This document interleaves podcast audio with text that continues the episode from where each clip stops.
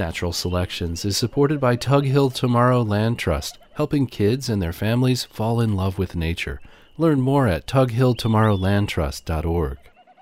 You know, malaria is still a player uh, in the world, but we don't worry about malaria. Do we? I don't worry about malaria.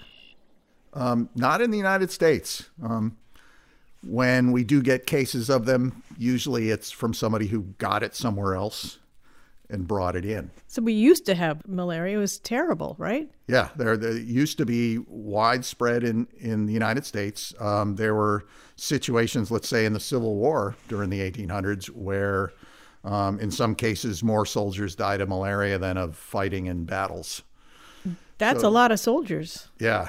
Um, it was most common in the South, like around Louisiana area, but also in the Midwest, up the Mississippi and Missouri river valleys. Mm-hmm.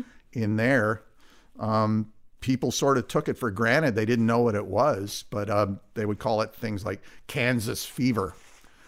Or um, there was one kind you would be more likely to get in the spring. Another one, though, in the summer and fall, and they used to call late summer and fall the sickly season. Bad so air, many, lots so of bad air. Had it, yeah. And that's what it is malaria, right? Yeah, the bad air, because they had no idea what was causing it. But they were getting close to the answer, right? They were linking it to wetlands and early evening and things like that, not realizing it was the mosquitoes, not the bad air itself. So, what is it native to North America to our mosquitoes? And if it was, then you'd think it would still be right. here.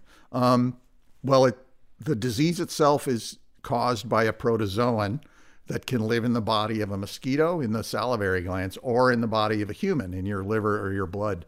So it's got to be just the right body chemistry. So only certain mosquitoes can carry it. Or us. Or us. so um, there's only one genus. It's called Anopheles. It's a kind of a mosquito that when they're biting you, their, their rear end tips up. They're kind of at an angle when they're feeding on you. We don't have them in the Adirondacks, fortunately, but in these other areas they did. So here's the prime situation. Um, the malaria was from Asia and Africa. So it was people brought it over. Especially, so mosquitoes in Africa and, and other places infected people and then the people brought it to North America and infected the mosquitoes. so you know the the horrible irony. You know the slave trade was was awful in its own right, but kind of the ironic result or punishment of that was so many people running the slave trade were getting malaria and not realizing the connection. Even um, Jefferson Davis, the former president of the Confederacy, died of complications from malaria. Wow and it was really a threat. I mean, and not not and not obviously it was, but commonly, I mean, people were afraid of this disease. So what happened? well, keep um, us safe. One thing people started doing in the 1800s was taking medications. There's quinine, which comes from the bark of a tree in South America. If you took that, then the parasites would die of indigestion, you could say, when they were living inside you. So people were treating it still not knowing what it was. Uh-huh. But later, by the late 1800s, early 1900s, people figured out that it was the mosquitoes. So then the attack was on the mosquitoes. So then we could do things like put screens in our windows. Yeah. Or or have mosquito netting, which you can you can still buy. Yeah.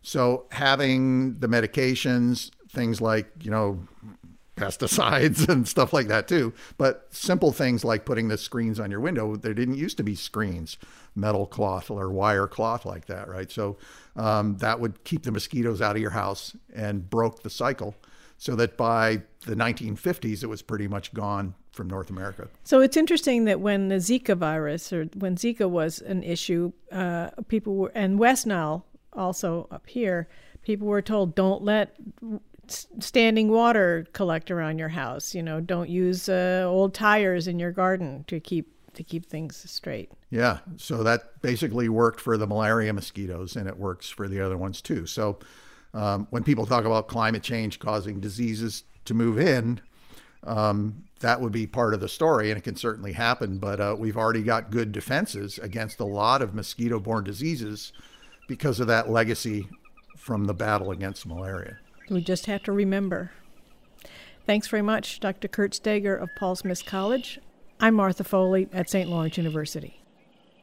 Natural Selections is produced by North Country Public Radio with natural sounds by Ted Mack. The program is underwritten by Paul Smiths, the College of the Adirondacks, 800 421 2605.